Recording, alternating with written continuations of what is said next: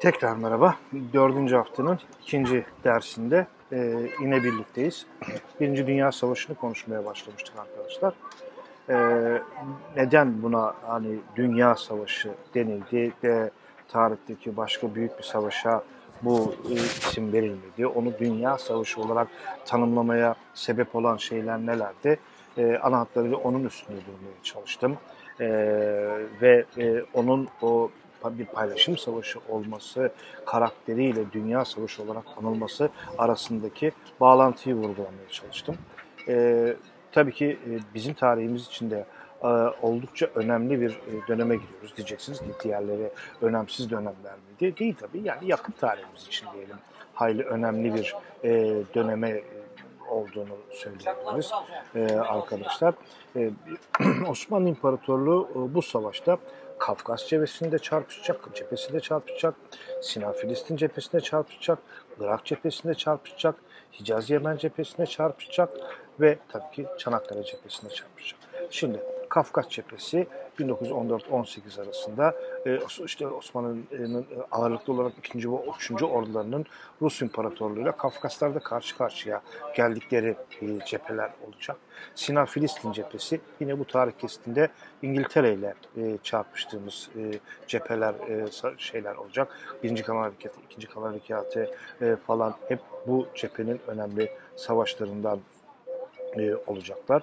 Irak cephesi e, yine e, işte e, İngilizlere karşı e, mücadele edilen e, bir diğer cephe. Hicaz Yemen cephesi hakeza e, Yemen cephesi olarak da halkı arasında bilinen cephe. Yine e, bu cephede de e, Britanyalılara, İngilizlere karşı ve Araplara karşı savaşılacak. E, aynı zamanda tabii ki kutsal topraklarla ilgili savaş da e, burada verilecek. E, Medine e, müdafası e, burada e, gerçekleşecek. İşte e, işte Şerif Hüseyin'in e, şeyi e, Medine'ye hedef alması üzerine Medine savunması başta iki yıl civarı devam eden savunma artık yani Vahdettin oradaki komutanı ikna edecek falan Fahrettin Paşa'yı ikna edecek yani tam yeter artık falan filan gibisinde en sonunda e, o topraklar bırakılacak. Tabii ki bir e, yani bir halifenin e, ve kendisini işte kutsal toprakların hizmetlisi olarak kodlayan e, bir e, halifenin bir imparatorluğun kutsal toprakları bırakması da işte Yavuz zamanında alınan şeyleri e, kolay da olmayacak herhalde. E, tabii ki bir de e, Çanakkale Savaşı, e, Çanakkale cephesi var bizim açımızdan önemli olan. Şöyle minicik kronolojiyi hatırlamaya çalışalım. Tabii çok ana hatlarıyla. Sadece hani neyi konuştuğumuzun bilinmesi açısından bunlar gerçekten önemsiz ayrıntılar. Neden? Yani işte dediğim yani Avusturya Macaristan İmparatorluğu Veliahtı e, Ferdinand'ın Sırp milliyetçisi tarafından öldürülmesi yani Birinci Dünya Savaşı ile ilgili size fazla bir şey söylemez. Ama neyi söyler? Yani o, e, o ayrıntı seneyi söyler. 1800'lerin ortasından itibaren, ikinci yarısından itibaren Balkanlarda biriken bir enerji var. Ee, Balkanlar birçok faktörün kesiştiği nokta ve birileri orada o bölgede bir şeyin çıkacağından artık herkes emin. Veyahut da yani o işte dağılmayı dönüşümü kontrol etme açısından mesela Reval'de e, Edward'la e, işte Nikolay'ın toplantısı evet bizim açımızdan Osmanlı'nın paylaşımının konuşulması açısından onur kırıcı bir şey gibi görünse de yani öyle bir gerilim var Balkanlarda ve bu gerilimi hem kendi lehlerine en azından zararlarını olmayacak bir şekilde çözmeye çalışmalarını şeyi görüyoruz. Yani bunun gibi onlarca toplantı yapılıyor şey. Neyse yani 28 Haziran'da Birinci Dünya Savaşı'nın kibriti çakalıyor diyelim. İşte bizim meşhur ortaokul ders kitaplarından işte Sırp gencinin o şeyi öldürülmesi. Ee, hemen peşinden zaten Avusturya Macaristan İmparatorluğu e, Sırbistan'a savaş ilan ediyor. 2 Ağustos'a gelindiğinde Osmanlı İmparatorluğu Almanya ve Çarlık Rusyası'na karşı bir e, işte şeye karşı bir e, anlaşma imzalanıyor.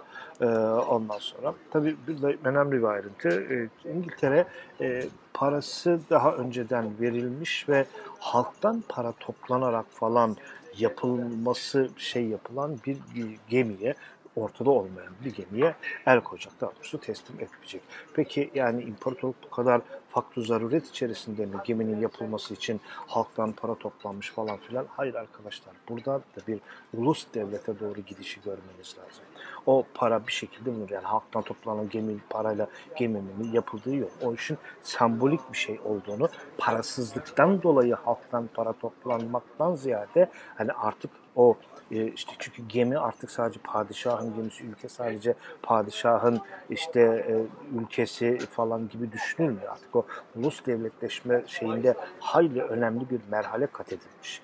İşte bunun verilmemesi çok büyük bir infiale falan da şeye de sebep olacak. Tabii yine aynı günlerde Almanya Fransa'ya savaş ediyor. Ee, Osmanlı İmparatorluğu e, boğazları bütün şeylere yine aynı günlerde e, kapattığını falan söylüyor.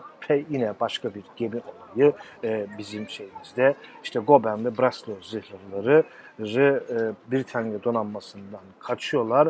E, ve bu arada unutmayalım ki aynı Britanyalılar bizim gemileri de vermemişler. Bizimkiler de el koyuyorlar Goben ve Breslau'ya bildiğimiz malum Yavuz ve Midilli gemisi e, ismi veriliyor. E, şeyler Alman e, askerlerin başına fes geçiriliyor. Oluyor sonra Osmanlı askeri.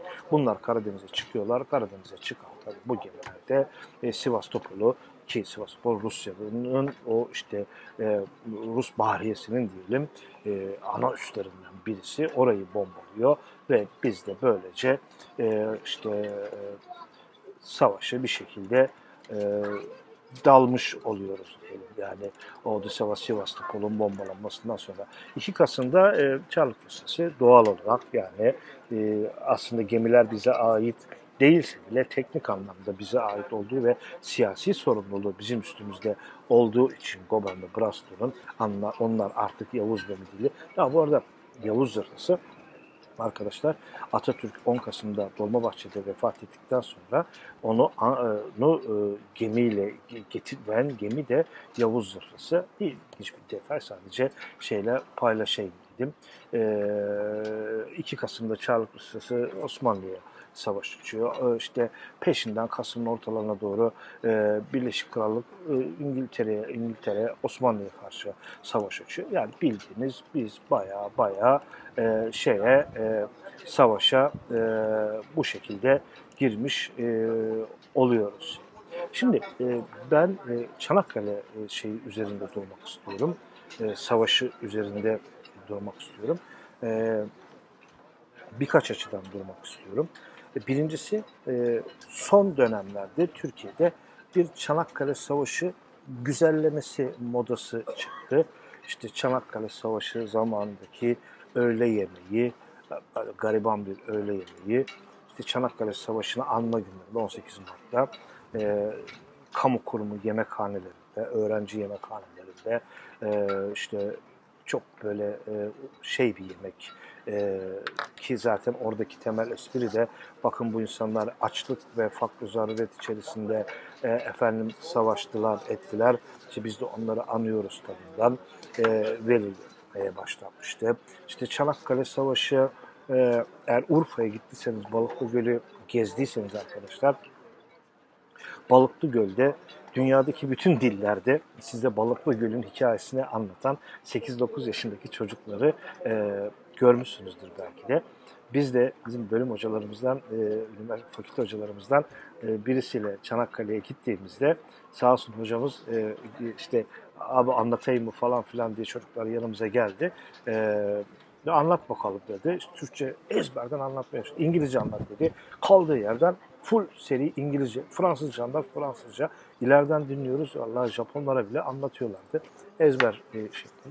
Ama hani olay şey değil. E, o anlatılarda e, şey de var. Balıklı Göl'deki balıkların Çanakkale Savaşı'na katılıp e, orada savaştıkları, yeşil sarıklı e, efendim e, uhrevi askerlerin e, Çanakkale'de şey yaptı Şimdi ne demek istediğim şu bir dalga geçme şeyi falan yok. Bunlar tabii ki reel şeyler değil ama hani bu tür sosyal anlatıların da savaş şeyleri anlatılar içerisinde e, yer alabileceğini kabul edebiliriz arkadaşlar. Arkadaşlar. Şey değil.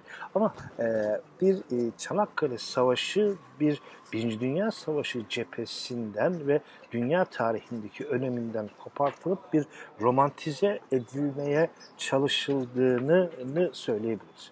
Ondan daha önceleri Çanakkale Savaşı bu bir FETÖ'cü kanal. O zaman çok makbul kanallardan birisiydi. FETÖ makbuldü. Kanalı da makbuldü. O kanalda Çanakkale e, böyle çizgi filminin yapıldığını hatırlıyorum. Orada da bu yeşil sarıklı şeylerin e, gelip Türklere yardım ettiği metaforu falan işlenirdi. E, böyle çeşitli vakıfların, derneklerin, çeşitli işte daha e, sağ organizasyonların Çanakkale'ye geziler düzenleyip orada gene bu e, balık metaforunu Urfa'daki e, işte Halil Rahman'daki e, Balıklı Göl'deki balıkların Çanakkale'de işte savaştığı, Yeşil Sarıklı askerlerin işte bir şekilde Allah'ın orada yardım ettiği, bilmem ne yaptığı falan e, şeyler, anlatıları e, işte son dönem popüler kültürümüzün içerisinde şey yapıyorlardı. Bunlara bir tepki değil ama tabii ki yani realde de bir ciddi aldığım falan. Ama e, Çanakkale Savaşı bunların dışında da önemli bir savaş. Dünya tarihinde önemli bir savaş. E, e, bizim milli mücadele açısından da önemli bir savaş. Şimdi tek tek yavaş yavaş bu e, demek istediklerimi boyut boyut anlatmaya çalışayım. Şimdi bir kere e, Çanakkale Savaşı'nın önemi Çanakkale'nin geçilmesinden, bak geçilmemesinden değil, birçok kez geçilmiş olup da 1915'te Mustafa Kemal'in de içinde olduğu 3. Çanakkale'de diyelim arkadaşlar e, geçilmemesinden kaynaklanıyor. Bir önemi e, gerçekten e, varsa bir önemi, bir ilk önemi burada aramamız gerekiyor. o Çanakkale ne zaman geçildi? 1807'de geçildi ilk. Birinci Çanakkale Savaşı diyelim mi buna? Değil. Aslında tam tarihte böyle bir birinci Çanakkale Savaşı, ikinci Çanakkale Savaşı yok da e, var. Evet. E, hatta bağırta bağırta e, e, bayağı yani önceden neredeyse göstere göstere, tarih gün saat vere vere İngilizler o işte siyasi ve İstanbul'u işgal etmekle tehdit edecekler. E, Adriyatik'teki e, komutanlarını Sir John Duckworth'u e, Çanakkale'ye gönderecekler. Belki yani 3. Selim haricinde haricinde devlette bir Alman kulu ciddiye almayacak bunu. Yok ya gelemezler, giremezler bilmem. 3. Selim emir üstüne emir veriyor, emir üstüne emir veriyor. İşte tahkim edilmesi lazım geldiğini e, şeylerin iki tarafının falan vallahi koca padişah kendisini bir türlü şeyi e, anlatamıyor, e, derdini e, diyelim şeye anlatamıyor. Feyzullah Efendi diye birini görevlendiriyor. Git orada benim verdiğim emirler düzgünce yerine getiriliyor mu, uyuluyor mu, uyumuyor mu bak. Feyzullah Efendi de idam edilecek bu Feyzullah Efendi ve Çanakkale'de bir yere gömülecek ve yakın tarihlerde e, oradaki mezarı da Feyzullah Efendi'nin bulunacak. Aslında entelektüel de bir adammış bu Feyzullah Efendi. Onunla ilgili bir yazı yanlış hatırlamıyorsam Toplumsal Tarih Dergisi'nde çıkmış olması gerekiyordu. Bir dergide çıkmıştı ama elde duruyor ama şu anda hatırlayamayacağım. E, Feyzullah Efendi'nin hayat hikayesi ve Feyzullah Efendi'nin mezarı ve bulunuşunun, mezarın bulunuşunun hikayesiyle ilgili. Bu idam edilecek çünkü. Feyzullah Efendi görevlendiriyor 3. Selim. 3. Selim'den bahsediyoruz biz. Bizim Çanakkale Savaşı, şimdiki Çanakkale Savaşı çok farklı. Ee, ama yok, yok, yok. Bir türlü şey alınmıyor. İşte e, bizim e, şey e, Sir John Duckworth e, 19 Şubat 1807'de gösterte gösterte Çanakkale'ye giriyor. E, oradaki Türk Birliği'nin ona dayanması zaten mümkün değil. Çok kısa bir süre içerisinde, saatler içerisinde hatta bizim donanma tasfiye ediliyor. Elini, kolunu sallaya sallaya sallaya e, İngiliz donanması İstanbul'a kadar geliyor. İşte o anda yani e, yer yerinden oynuyor denebilir halk galeyana geliyor, İstanbul tahkim edilmeye çalışılıyor. Olmuş bitmiş artık her şey ama Çanakkale'deki tabyalar tahkim edilmesiye çalışılıyor.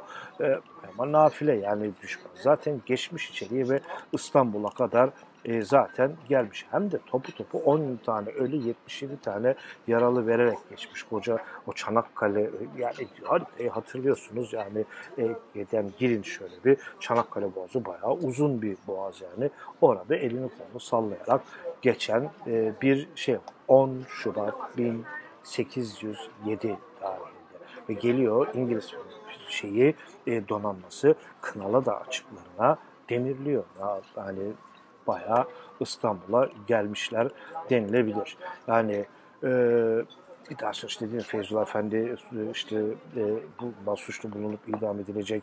E, efendim şey e, e, Kaptan Derya Salih Paşa o e, kelleyi kurtarsa da e, malı müsaade edilecek. O da ceza şey yap, görmüş olacak. Açıkçası e, millet bu boğazlara, kıyılarına havan topları ya işte havanları toplar yerleştiriliyor. işte takip etmeye çalışıyorlar. Ama tabii nafile. Yani geri dönüp çıkıyor diyorlar. Bu ciddi bir gözdağı. Dolayısıyla bu Çanakkale'nin geçirişi efendim yani bir tarihte toplumsal zihinlere yazılmış bir şeydir arkadaşlar. Hatta yani e, Erhan Afyoncu'nun şeyinden alıp e, 3. Selim'in verdiği emri yani neredeyse yalvarıyor adam. Padişah bu. Yani e, ya burayı tahkim edin, buraları bir önlem alın. Bu adamlar bağırta bağırta geliyor. Onu isterseniz sizinle bir paylaşayım. Dediğim gibi Erhan Afyoncu'dan aldım ben bunu. Günümüz Türkçesine çevirmiş Erhan Afyoncu. E, üçüncü Selim der ki, benim vezirim İstanbul'a bu düşman saldırısına bu kadar korkuya ve telaşa sadece Boğaz'a tabiye yapılmaması sebep oldu. Ki iki aydır feryat ettiğim Nara ve Kepezburnu'na dikkat edilsin diye sana yazdığım kağıtlar bir kitap olurdu. Ya koca padişah bayağı laf sokuyor yani. Sonuçta hüsrana uğradık. Şimdi Allah'ın yardımıyla düşman üstesinden gelinebilecek gibi görünüyor. Ama korkusu beni delirtiyor. Olağanüstü gayretle İstanbul'a iki günde birçok tahkimat yapıldı. Ama iki ayda Boğaz'a tabiye yapılamadı. Bu nasıl olacak? Boğaz memurları azarlanma korkusuyla şimdi ne işe yararlar? Kaptan Paşa da burada, e, Kaptan Paşa da burada Allah aşkına buna tez bir çare bulun. Nara ve Kepez burunları tabiyalarının e, her şeyden önce eksikleri giderilsin. Ve şu boğaz kapatılsın. Gelibolu ve Gavur köyü ve diğer yerler güçlü ve korunaklı tabiyalarıyla donansın. Ve meseleye para ile memur tayin edin. Haseki ağa münasip git, münasipse gitsin. Hele ne tür olursa olsun. Elbette şu İstanbul'a gösterilen özen gibi özen gösterilsin. Laf söz istemem. Ben bunları sana pek çok kez yazdım. Böylesi eski basma kalıp şeyleri bırak dedim. Ama şu boğaz, aman şu boğaz Allah aşkına acele edin, vakit geçirin.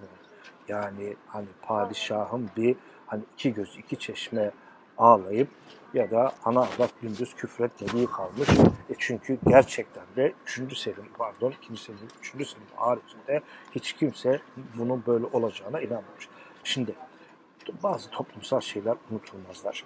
Bugün bile Çanakkale'ye bir e, yabancı geminin girmesi nasıl 1915'deki e, Çanakkale Savaşı'nın hatırasını bir anda canlandıracaksa e, Çanakkale Savaşı'nda da bu olay hiç tartışmasız ama hiç tartışmasız hatıra geldi. Hatıra geldi. İkinciyi atlayıp üçüncüyü konuşalım. İkinciye döneceğim. Üçüncü Çanakkale Savaşı, o da Çanakkale Savaşı değil tabii ki. Onu da ben uydurdum. Nasıl birincisi de Çanakkale Savaşı değilse.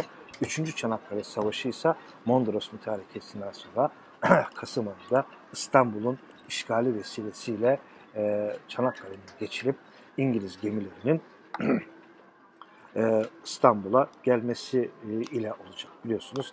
E, 13 Kasım 1918'de İstanbul e, fiilen işgal edilmiş durumda. Yani hukuken değil. Çünkü bu hukuken işgal 16 Mart 1920'de olacak. Yani e, 30 Ekim 1918'de Mondros e, gemiler yine bağırta çağırta. Bu sefer 10 tane ölü bile vermeden 1. Çanakkale Savaşı'nda 10 ölü 77 yaralı vermişlerdi. Bu sefer onu da vermiyorlar. Ellerini kollarını sallaya sallaya anırta bağırta efendim gelecekler İstanbul'a topların yönünü saraya çevirecekler. Ne zaman? 13 Kasım 18, 13 Kasım 18, 16 Mart 20'ye kadar fiili bir işgal. 16 Mart 20'den 4 Ekim 1923'e kadar hem fiili hem hukuki işgal, yönetimi de devraldıkları bir işgal gerçekleşecek. O zaman arkadaşlar 1918'in Kasım'ı hadi 1918'in Ekim'i değil, aylar tutsun diye 1918 1919, 20, 21, 22, 23 arkadaşlar. Yaklaşık 5 neredeyse 5 İstanbul işgal edilmiştir. Nereden? Karadeniz'den gelebileceklerine göre, havadan atlayamayacaklarına göre Çanakkale'den geçeceklerdir. Çanakkale üçüncüde de geçilmiştir. İkinci de geçilmemiştir. Yani şimdi bu Çanakkale Savaşı'nın önemi için bu arayı bir kere yani sağını solunu aranın bir ve üçü anlatmam gerekiyordu arkadaşlar. Bir ve üçü bilmeden ikiyi şey yapamazsınız. Çünkü bakın Mustafa Kemal'in siyasi doğum tarihidir Çanakkale Savaşı ve e, e, sadece bir cephede deniz savaşlarının kazanılması e, bir komutanı, hele de deniz savaşlarıyla işi olmayan bir komutanı e, niye e, siyasi olarak doğursun ki, onu gerçekten önemli bir hale getirsin ki, heh, bu bir ve üçü anlamadan Çanakkale'nin geçilememesinin esbabı mucibesini kapamazsınız, anlayamazsınız. 2. Neden 18 Mart? Çanakkale Savaşı e, tabii 1916'nın ocağında bitecek arkadaşlar. Biz mesela Çanakkale Savaşı'nın bitişini bilmeyiz, kutlamayız, hatırlamayız, umursamayız. 18 Mart kutlarız. 18 Mart ne Çanakkale Savaşı'nın başlangıcıdır halbuki ne de bitişidir. Çanakkale deniz savaşlarının e, açıkçası şeydir e, e, bu tarih. 18 Mart o kadar önemlidir ki yani Çanakkale'deki Çanakkale, diyemedim Çanakkale'deki üniversitenin adı bile 18 Mart Çanakkale Üniversitesi'dir değil mi arkadaşlar? Yani 18 Mart Çanakkale Üniversitesi'dir. 18 Mart'ta ne oluyor? 18 Mart'ta arkadaşlar işte şeyde deniz savaşlarında o işte anlı şanlı işte Irresistible gemisi işte e, falan böyle mayınla e, batırılıyor. Yavuk Bey mayınlarıyla batırılıyor ve deniz savaşları iptal edilecek. Bu muazzam bir şey. Muazzam bir özgüven verecek insanlara. Bak yıl kaç? 1915. Sen daha Edirne'yi alacağız mı, almayacağız mı? Aldığımız Edirne'yi Kamil Paşa masada verecek mi, vermeyecek mi? Kafayı sıyırıp gidip e, Babali'yi basalı 2 yıl olmuş. Balkan Savaşları biteli 3 yıl olmuş. Hoş o da aynı 1913 diye şey yaptım. Onun 13 başı 12 sonra. Yani aynı tarihler. Bu çok yeni bunlar arkadaşlar. Çok yeni tarihler. Ama sen 1915'te İngilizleri, Fransızları e, denizde yeniyorsun. Yani bu bu ayrıntı e, şey e, mu, muazzam bir ayrıntı. E, şey deniz savaşları e, iptal oluyor. Yani işte İngilizlerin iki zırhlısı. Yani Irresistible ve Bobut zırhlısı. Fransızların işte e, şey e, Bobut zırhlısı batıyor. Safin ve Go, e, Glo, Glo, Gloyus zırhlısı diyemem tam Fransızcasını. Onlar da e, ağır hasar alıyorlar falan filan. Ya bütün deniz e, seferi iptal edilecek. Bütün deniz seferi iptal edilecek. Kara savaşlarına geçilecek. Kara savaşları da en az şey kadar e, kanlı geçecek savaşlar. Çanakkale'ye e, giden arkadaşlar ya da e, aranızda zannetmiyorum iki seneyi geçti. Ben e, arkadaşları Çanakkale'ye götüreli 2-3 sene oldu. E, orada onlara bir sunuş falan da yapmıştım. E, ama Çanakkale'ye gidince onlar da gördüler. Gerçekten hani hani emperyalizm denilen şeyin e, ete kemiği bürünse e, yaşasa mekanı Çanakkale olurdu herhalde. E, gerçekten berbat bir e, şey. Yani gidip görülmesi değil, hani gidip görülüp üzülülmesi gereken bir yer olduğunu düşünüyorum her zaman için. E, neyse, şimdi ikinci savaşın, yani ikinci Çanakkale'nin bir kere böyle bir önemi var. Ve sadece Türkiye tarihinde önemli değil. Çanakkale Savaşı olduğunda, bakın 1915, Rusya kaynamakta. Rusya kaynıyor. 1917'de devrim olacak. Tabi daha iki sene var. Ama eğer Çanakkale geçilse idi, tabi hiçbir zaman bilemeyeceğiz bunu. Çanakkale geçilse idi, Çanakkale geçildikten sonra Rusya'ya Çar'ın yardımına gitmek çok daha kolay olacaktı. Ya da Rusya'da başlayan hareketlerin durdurulması çok daha kolay olacaktı. Bakın şuna emin olamayız hiçbir zaman. Acaba bu olacak mıydı, olmayacak mıydı, kesin olur muydu, olmaz mıydı? Sadece bu işin daha kolay olabileceğini söyleyebiliriz. İşin ilginci Çanakkale Savaşı 1917 devriminin önünü açan, kolaylaştıran belki bir faktör olurken 1917'de devrim olduktan sonra 30 Ekim 1918'de de Türkiye'de Mondros imzalanıp da milli mücadele başladıktan sonra bu sefer de Rusya desteği milli mücadelenin olabilmesine imkan verecek. Yine aynı şekilde Rusya desteği olmasaydı bu iş olur muydu? Milli mücadele başarıya ulaşır mıydı? Ulaşmaz mıydı? Bir matematik kesinliğiyle 2 kere 2 4'tür, 3 kere 2 6'dır gibi cevap vermemiz mümkün değil. Bunu hiçbir zaman bilemeyeceğiz. Sadece daha zor olacağını, daha çetin şartlarda geçeceğini, daha dertli belalı olabileceğini söyleyebiliriz. Sadece bu. Aynı şey Çanakkale geçilseydi Rus devrimi nasıl olurdu, Sovyet devrimi nasıl olurdu o da aynı şekilde.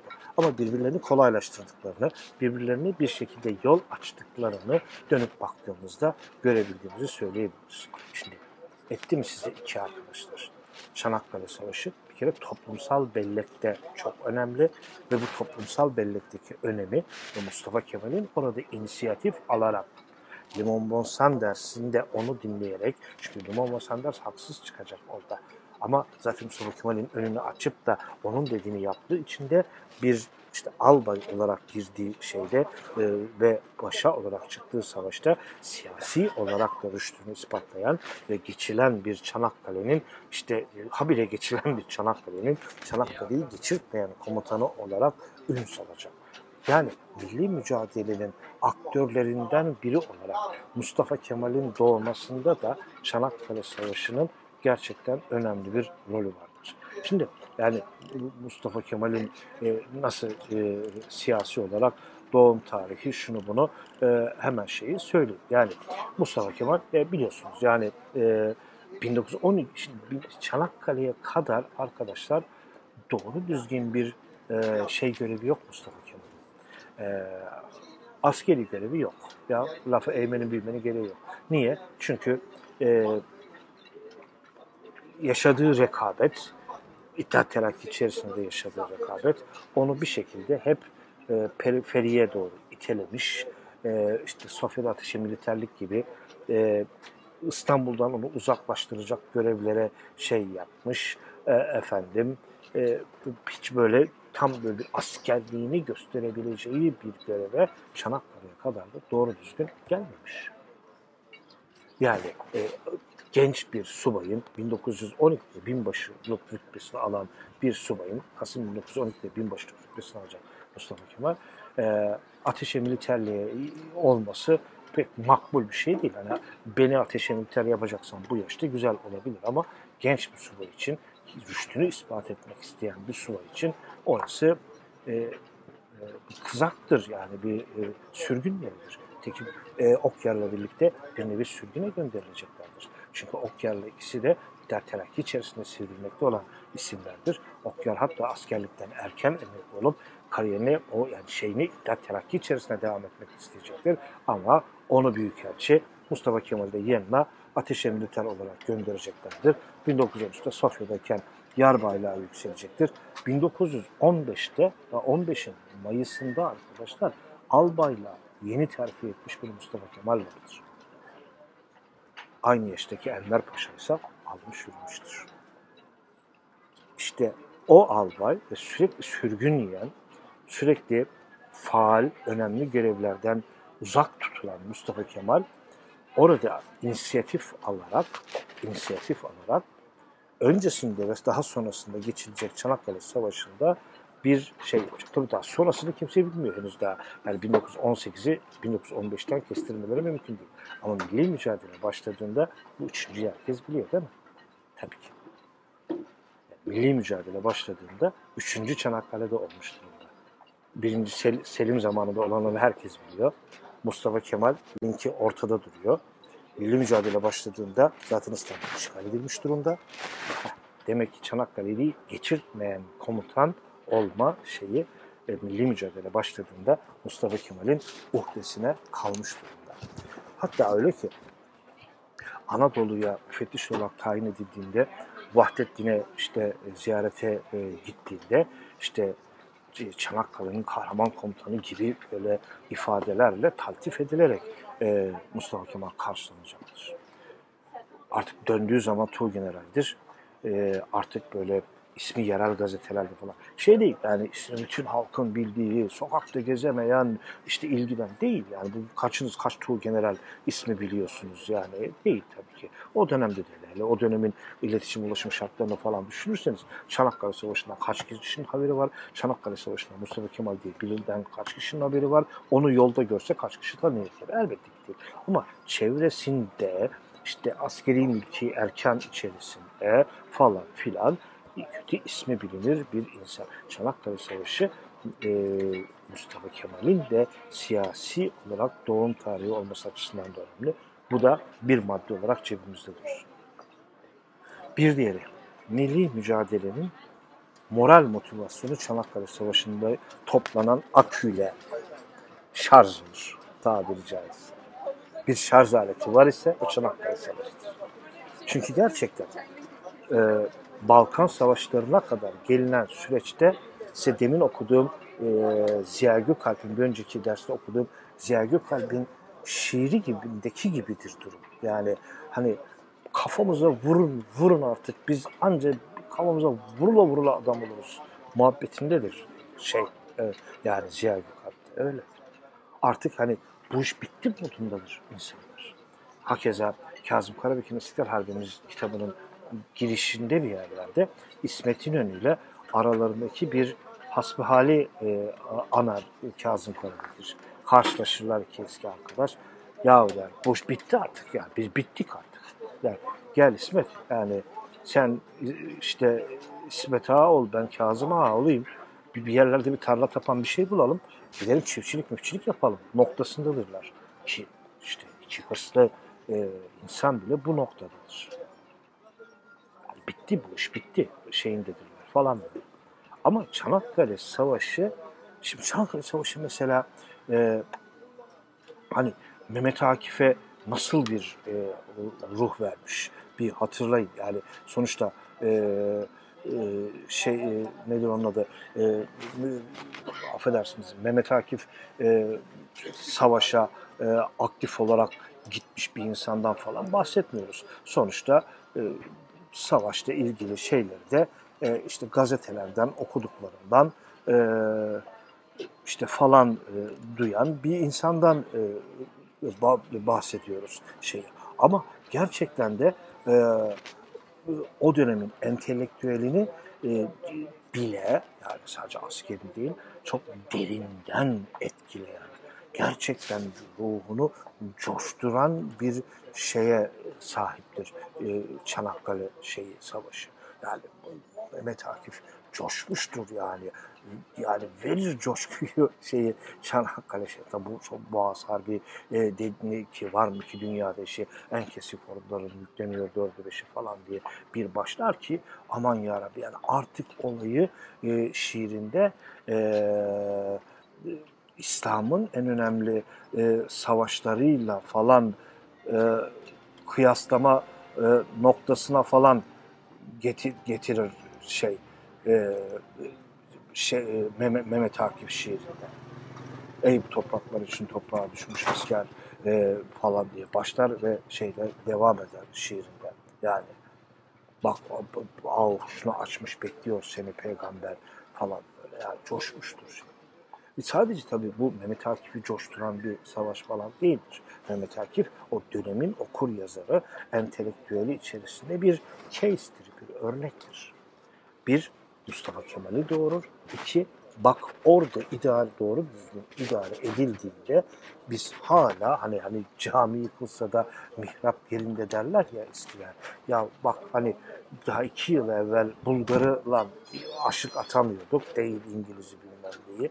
Bak ulan ordu idare edildiğinde biz İngiliz'in, Fransız'ın işte zırhlısını bile, denizde bile onları alt edebilecek kalibrede adammışız. Bak lan hala ölmemişiz. Bu milli mücadelenin aküsüdür.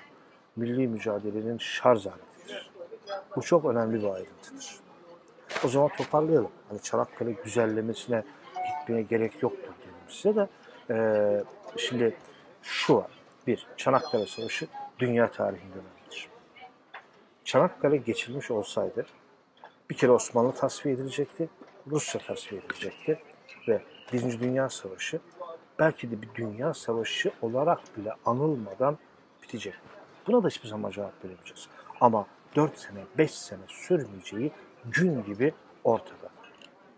Çünkü Rusya'yı, Osmanlı'yı peşinden Rusya'yı bir şekilde devreden çıkartan İngiltere, Fransa e, devletler e, bir şekilde zaten e, nedir onun o şeyi e, çözecekler. Yani sa- sa- savaşı çözeceklerdi. Ola 5 seneye uzamayacaktı. Dolayısıyla bir yerde suçlu mu oluyor zaman Çanakkale Savaşı? Bu savaşın 5 seneye uzamasının da şeyi Çanakkale Savaşı. Geçilememesi. 2. Rusya'da devrim 1917'de Rusya devrim olduktan sonra da onun milli mücadeleye yardımlarının önünü açan bir savaş olacak. Etti size 2. 3. Mustafa on şey söyledik. Mustafa Kemal gibi bir aktörün doğmasına sebep olacağını söyledik. 4. Milli mücadelenin moral motivasyonunu sağlayacağını söyledik. 5. Şimdi daha 1915'te milli mücadele için aslında biz iki şeyi peş peşe saydık arkadaşlar. Abdülhamit dönemini konuşurken milli mücadelenin teknik altyapısını saydıydım size. Hani tamam Abdülhamit'in böyle bir e, iradi olarak e, tren yoluna da önem vermeliyiz. İleride benim askerlerden, benim işte e, biraderim Vahdettin'in askerlerinden Mustafa Kemal Cumhuriyet kuracak. E, ne olur ne olmaz. Öyle bir şey yok tabii. Ama bu dönemde tren yollarının yaygınlaşması, iletişimin yaygınlaşması, telgrafın yaygınlaşması milli mücadelenin e, mümkün olabilmesini kolaylaştıracaktır. Telgraf çok önemlidir milli mücadelede. Onu mümkün kılan da işte Abdülhamit dönemindeki şeyler olacak. Yine diyorum iradi olmasa da. Doğrudan doğruya Abdülhamit'in şahsi düşüncesiyle falan alakası olmasa da. O dönemde yapılmış olması gerekir öyle diyelim. Ama şurası kesin ki ne zaman yapıldı, kim yaptı, ne yaptı hepsini atın bir şekilde bir kenara trensiz ve telgrafsız milli mücadele olmazdı. İyi de sadece teknolojiyle savaş olmuyor ki. Bir ruh olmadan, şarj olmadan bu alet çalışmıyor. Doğru. Tabii ki çalışmıyor. İşte o ruhu, o şarjı, o bataryayı veren de Çanakkale Savaşı. Tüm bunların üstüne elbette yani e, bireyler tarih yapmaz. Çünkü içinde bulundukları toplumsal yapıdan ve toplumsal şartlar ve sınıflardan bağımsız bir birey düşünemezsin sen. Ama e, liderin rolü de sıfır değildir. Liderlerin kişisel iradeleri ya da bireyin kişisel iradeleri ile tarih inşa edilmez de tarih okunmaz da. Ama bu e, liderin önemsiz olduğunu, o topluluğu bir araya getiren, o ruhu yaratan liderin önemsiz olduğu anlamına da hiçbir hiç olduğu anlamına da gelmez bu. Heh, işte milli mücadelenin önder kadrosunu da ya da şöyle diyelim Mustafa Kemal'in etrafında bir araya gelinebilir insanlardan biri olarak adının çıkmasına da e, vesile olacak. Mustafa Kemal'in kendisine fırsat verildiğinde iyi bir asker olduğunu ispat etmesinin öne çıkar. Çünkü o güne kadar e, Mustafa Kemal'in şansı hiç yaver gitmemiş. İşin ilginci ondan sonra Sında ise e, aleyhine olan ne varsa lehine olmaya başlayacak. Örneğin yani e, İttihat Terakki ile yolları hiç barışamayacak, Enver Paşa ile didişecek bilmem ne, e, işte bu tarihe 15'lere kadar sürekli sürgün, sürekli sürgün, sürekli Anadolu'dan uzaklarda, İstanbul'dan uzaklarda görev alacak, işte ateşin biterlik gibi şu gibi bu gibi daha eften püften görevler bilmem neler. E gel diyor ki iftira atmak için bile Ermeni soykırımıyla ilgili hiçbir kimsenin Mustafa Kemal'e e, bir söz söylemesi mümkün değil. Çünkü hiçbir dahli yok olayla. İlk dezavantaj avantajını görecek. İttihat Terakki'nin tepesinden Talat Paşa biraz hariç olmakla birlikte işte Enver Paşa ve dişmesi mi dişmesi bilmem ne falan e, ilk başta e, hoşa giden bir şey değil. Halbuki ilk, yani nasıl hoşa giden bir şey değil. Yani o Trimüre dediğimiz şey yani Cemal Talat, Enver Paşa, e, işte Talat, Mustafa Paşa, e, ne bileyim Enver Paşa gibi böyle bir üçlü olmayı isterdi herhalde. İlk başta onun içinde olamaması bir dezavantaj ama o daha sonra o avantaja dönecek. Bir de bunu eklememiz falan gerekiyor. Bir de tabii ki Çanakkale'nin şeyini parlatan bir de Sarıkamış var. Sarıkamış var. Yani Enver Paşa ve Mustafa Kemal arasında da bir e, gerilimi e, herkesin zaten yani bildiğini biliyorum. Şimdi e, Enver Paşa hırslı bir adam. Muazzam hırslı bir adam ayağı Anadolu sınırlarının içerisine bile bassam veya kucak kadar bir kötü anlamda değil. Yani e, Cuma yenilip pazartesi aynı hırsla aynı şeyle işe sarılabilecek bir e, insan. Bir de naif yani karısına yazdığı mektuplar da yayınlandı biliyorsunuz. Yani halbuki siyasi sebeplerle de evlenmiş bir adam ama muazzam da bir aşık, muazzam da bir yani ilginç bir karakter. Ee, Makedonya'dan şeye Enver Paşa, Şevket Süreyya Aydemir'in serisini e, mutlaka tavsiye ederim. Mutlaka e, okumanızı çok ilgi çekici bulacağınıza garanti veririm arkadaşlar. E, orada da bu ayrıntıları da şey yaparsınız ki bu mektuplar, evrak-ı metrukesi falan filan da Murat Bardakçı şey yaptı biliyorsunuz. E, e, onlara da meraklı olan arkadaşların göz atmasını tavsiye ederim. Şimdi e, Sarıkamış tam öncesine denk geliyor. Yani şeyin öncesine e, denk geliyor. E, deyin adını. E, Çanakkale Savaşı'nın e, hemen öncesine ne e, denk geliyor. O dönemde olan bir şey. Şimdi e, Sarıkamış bir travma. Travmaya travma eklerken ve Enver Paşa'nın karizmayı aşağı çekerken Mustafa Kemal diye diye bir politik şahsiyeti de sanki biraz daha parlatmaya da şey yapıyor. Şimdi bakın yani Aralık 1914, Mart 1915. Sarıkamış, Çanakkale. Şimdi Enver Paşa'nın şeyine yani bir e, alelacele fırsatı ganimete çevirme şeyiyle bir e, kuşatıcı manevra yapmayı düşünüyor Ruslara karşı. İşte 11. Kalordu ve, e, ve işte 2. Nizamiye Suvar Tümünlü e, düşmana cepheden saldıracaklar. 15. Kolordu işte şeyden Çatak Pikir hattından e, dan şeye işte girecek e, onu o, ve 10. kolordu Baldız istikametinde düşmanı karşılayacaklar. E, efendim bunlara destek olacak 9. 11. kolordular Sarıkamış e, Selim hattından e, ilerleyecekler falan filan bir çevirme harekatı yapacaklar ve böylece Rusları bir şekilde felç edecekler. Ama işte iş, işte e, kağıttaki gibi falan da olmuyor. e, çoğu e, savaştan değil, e, soğuktan dönerek ölen bu rakam da çok şey yani 90 bin deniyor. 90 bin rakamının Rusların da uydurtturduğu büyük bir rakam olduğu söyleniyor. Yani 75 bin kişi zaten bütün birlik sayısı oydu. 90 bin kişi nasıl öldü diyen de oluyor. Ortalama hadi gelin 50-60 bin civar diyelim ya da hatlı sayılar miktarda adam deyip hiç riske girmeyelim.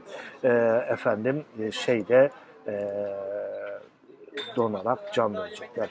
E, toplumsal kültür, türküler, e, yaşanan travmaları bazen belgelerden ya da işte hocalardan, e, siyasi tarihçilerden falan çok daha güzel özetlerler. Şiirler, şunlar bunlar. E, ben bugün epey de şiir okudum size.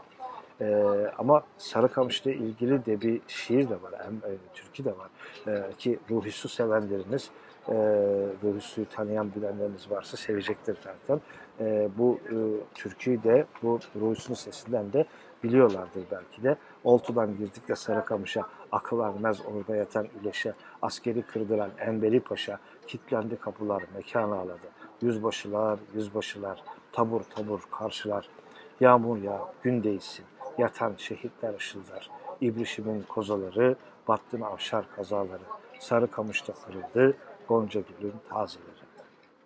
Evet, yani e, türküler, şarkılar, şeyler e, insanların toplumsal hafızasını da oluşturan şeyler değil mi? Yani yanılmıyorsam Benedict Anderson böyle diyordu. O milliyetçi tahayyülü, millet tahayyülünü şey yaparken, anlatırken arkadaşlar şimdi Sarıkamış'ın üstüne Çanakkale geliyor. Çanakkale'de yani türkülerle, şeylerle her ikisi de toplumsal kültürümüzde, toplumsal belleğimizde çok önemli yerlere, yerlere sahip bir şey. Ve biri bir hezimet ki saklanacak Sarıkamış.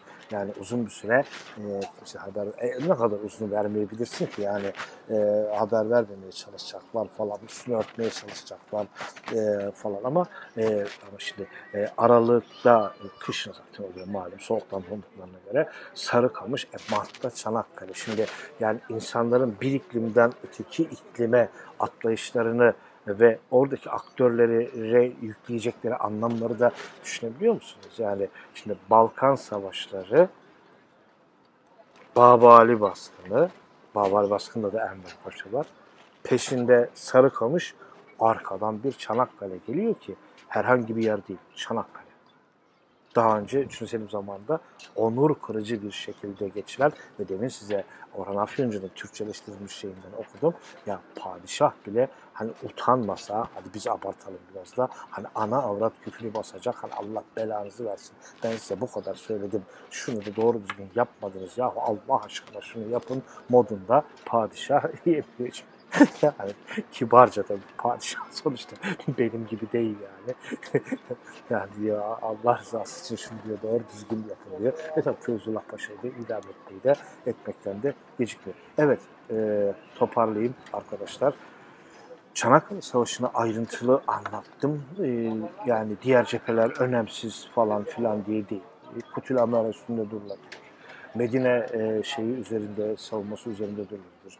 Buradan şey anlamı çıkmasın. Yani Çanakkale'yi çok anlattım çünkü Mustafa Kemal'i parlatmak istiyordum. Umurumda bile değil. O yüzden anlatmadım şeyi. E, çünkü birçok açıdan önemli. E, diğer cepheleri sadece andık. Yani oturup hani sadece Birinci Dünya Savaşı anlatmaya kalksak hani benim de bilgim yetmez ha e, 8-10 hafta zaten konuşabiliriz herhalde. Yani epey malzeme, epey şey var. E, epey bizim içinde olduğumuz bir savaş. Ve e, şununla toparlayıp e, yavaştan bitirmek istiyorum. Çünkü önümüz hafta milli mücadele, önümüz ders milli mücadeleyi konuşacağız.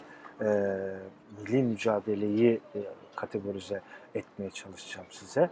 Yalnız şunu unutmayalım ki erken cumhuriyet dediğimiz tarihsel kesitin iki savaş arası duraklama dönemi olduğunu unutmamamız gerekiyor. Milli mücadele, Birinci Dünya Savaşı'nın ya da Cihan Harbi'nin mola verdiği 1918'in sonunda, Ekim'de ve Kasım başında, 30 Ekim çünkü, e, Kasım başında başlayacaktır. Erken Cumhuriyet dediğimiz dönemde İkinci Dünya Savaşı'nın bittiği 1945 yılında sona erecektir. Bu dünya tarihinde de nevi şahsına münhasır bir dönem. Ve bu dünya sisteminin de korunun el değiştireceği bir dönem olacaktır. İngiltere'nin yerine Amerika'nın geldiği, yapıda ciddi bir dönüşümün yaşandığı, yani o bizim Wallenstein'ci yapının da kendi içerisinde bir dönüşüm, kırılma falan yaşadığı, e, yepyeni bir veçeye bürünmeye başladığı bir dönem olacak. İşte ikinci e, bizim e, Cumhuri Milli Mücadele artı erken Cumhuriyet dönemi diye adlandırdığımız dönemin bu iki savaş arası dönem olduğunu da unutmamamız gerekiyor. Evet, burada bitirelim arkadaşlar. Herkese iyi günler diliyorum. Önümüz derste görüşmek üzere.